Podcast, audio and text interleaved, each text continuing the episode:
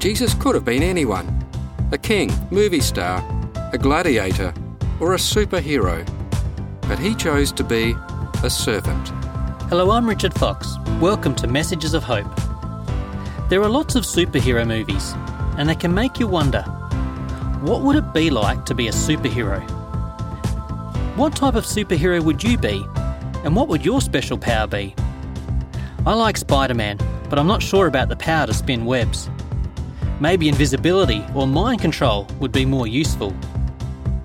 Imagine the power you could have to do whatever you wanted. It sounds enticing, doesn't it? But is it any good for us? And is there a better way to go?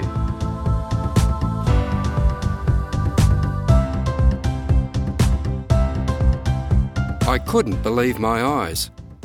We were standing on the observation deck of the Sky Tower in Auckland, New Zealand, enjoying this spectacular view of the city. Suddenly, a man appeared in front of us, on the other side of the glass, suspended in mid-air by a harness from a small crane. There he hovered, looking absolutely terrified. I can still see his face.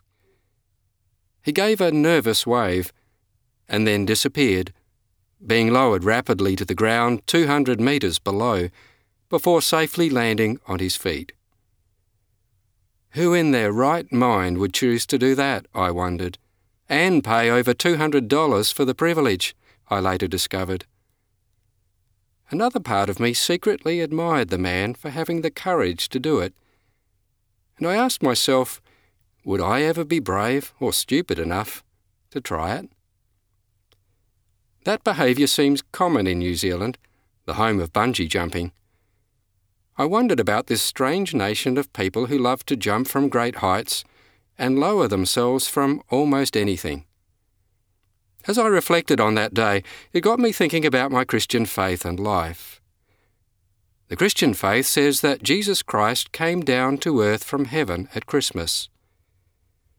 The Son of God didn't stay in the comfort and glory of heaven, or hold on to what was rightly his as God but joined us here on earth. And then, as a human being, he lowered himself even further.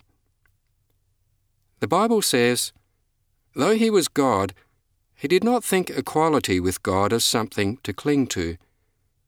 Instead, he gave up his divine privileges. He took the humble position of a slave and was born as a human being. When he appeared in human form, he humbled himself in obedience to God and died a criminal's death on a cross. Jesus could have been anyone a king, movie star, a gladiator, or a superhero. But he chose to be a servant. And not even a servant for a king, but the servant of everyone. He lived life on earth serving people with friendship, healing, and forgiveness.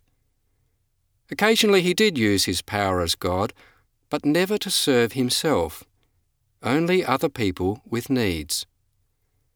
Mostly he laid his power aside altogether, especially when he gave up his life to forgive the world on Good Friday. A few days earlier, on Palm Sunday, Jesus rode into the city of Jerusalem. The crowd that lined the streets that day thought his entry into Jerusalem was an upward move that he would be their king, get rid of the government, and make life easy for them. No wonder they cried out, Hosanna, save us! And blessed is the King who comes in the name of the Lord. But Jesus rode into town on a donkey, an animal used for carrying people's burdens, not on a horse with chariot or with an army. He knew his move into Jerusalem would lead to his death on a cross by the end of the week. The same crowds that called on him to save them would be calling on him to be crucified. He knew it would go that way, but made the conscious choice to lower himself.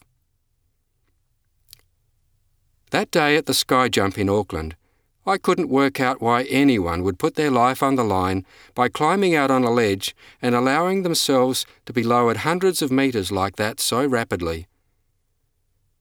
I sometimes wonder why on earth Jesus, who is God, would allow himself to be lowered by becoming a servant to the point of death.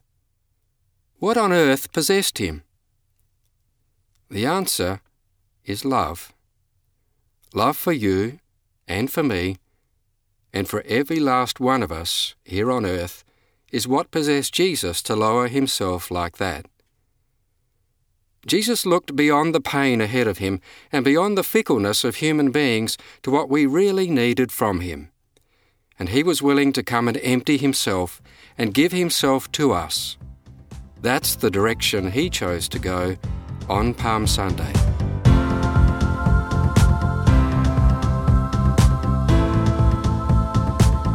You're listening to Messages of Hope. Feel free to like our Facebook page, Messages of Hope, where you can like and share a post about today's message and encourage others. That's Facebook Messages of Hope.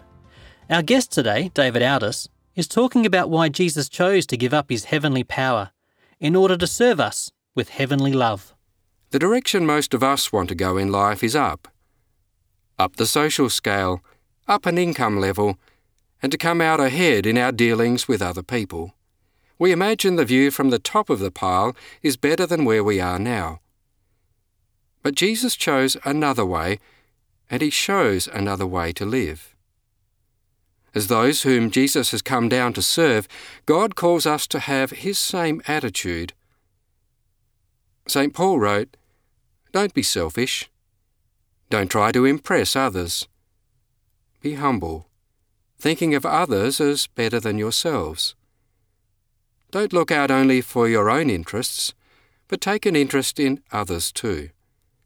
You must have the same attitude that Christ Jesus had. Being willing to lower ourselves in loving service of other people, emptying ourselves rather than being full of ourselves, goes against the grain, doesn't it? We seem wired to think of ourselves most of the time, to be self conscious rather than conscious of the needs and feelings of people around us. Standing on the edge of the sky jump, your mind would be your biggest obstacle. The same is true of humbling ourselves and serving others. Our mind is our biggest problem. We need Jesus Christ's own mind to take over ours. And that's why we need to spend time with Him every day, reflecting on His Word and in prayer to Him, so that His thoughts and His mind becomes ours. His mind will show in us when we forgive each other rather than try to get even or on top of people, and when we build others up rather than pull them down to make ourselves feel or look better. We don't have to, because we know we are loved and secure in Jesus. The man who allowed himself to be lowered from the Sky Tower in Auckland needed to be absolutely sure that he was securely held before he was willing to be lowered to the ground like that.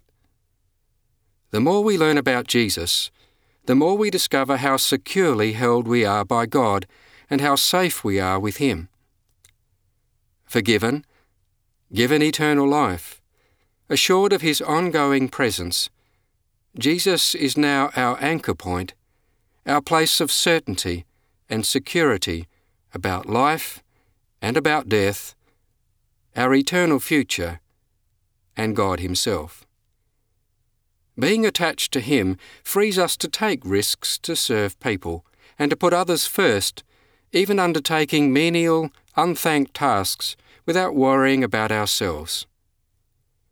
The crowd that cheered Jesus on Palm Sunday walked away by the end of the week because he was not the kind of king they had hoped for. But billions have followed him and found him to be just what the crowd was crying out for that day someone to save them in the deepest sense of that word. Safe with God, they have also heard his call to follow Jesus in a very different direction in life, daring to believe it is the best way to go. Are you up for the challenge? You've been listening to Messages of Hope. For free PDFs, videos, and podcasts on your direction in life and well-being, go to messagesofhope.org.au. That's messagesofhope.org.au. Or for a free booklet, call us on 1800 353 350 That's 1 800 353 350. I'm Richard Fox. I hope you can join us again next week for another message of hope. Real hope to cope with life's challenges.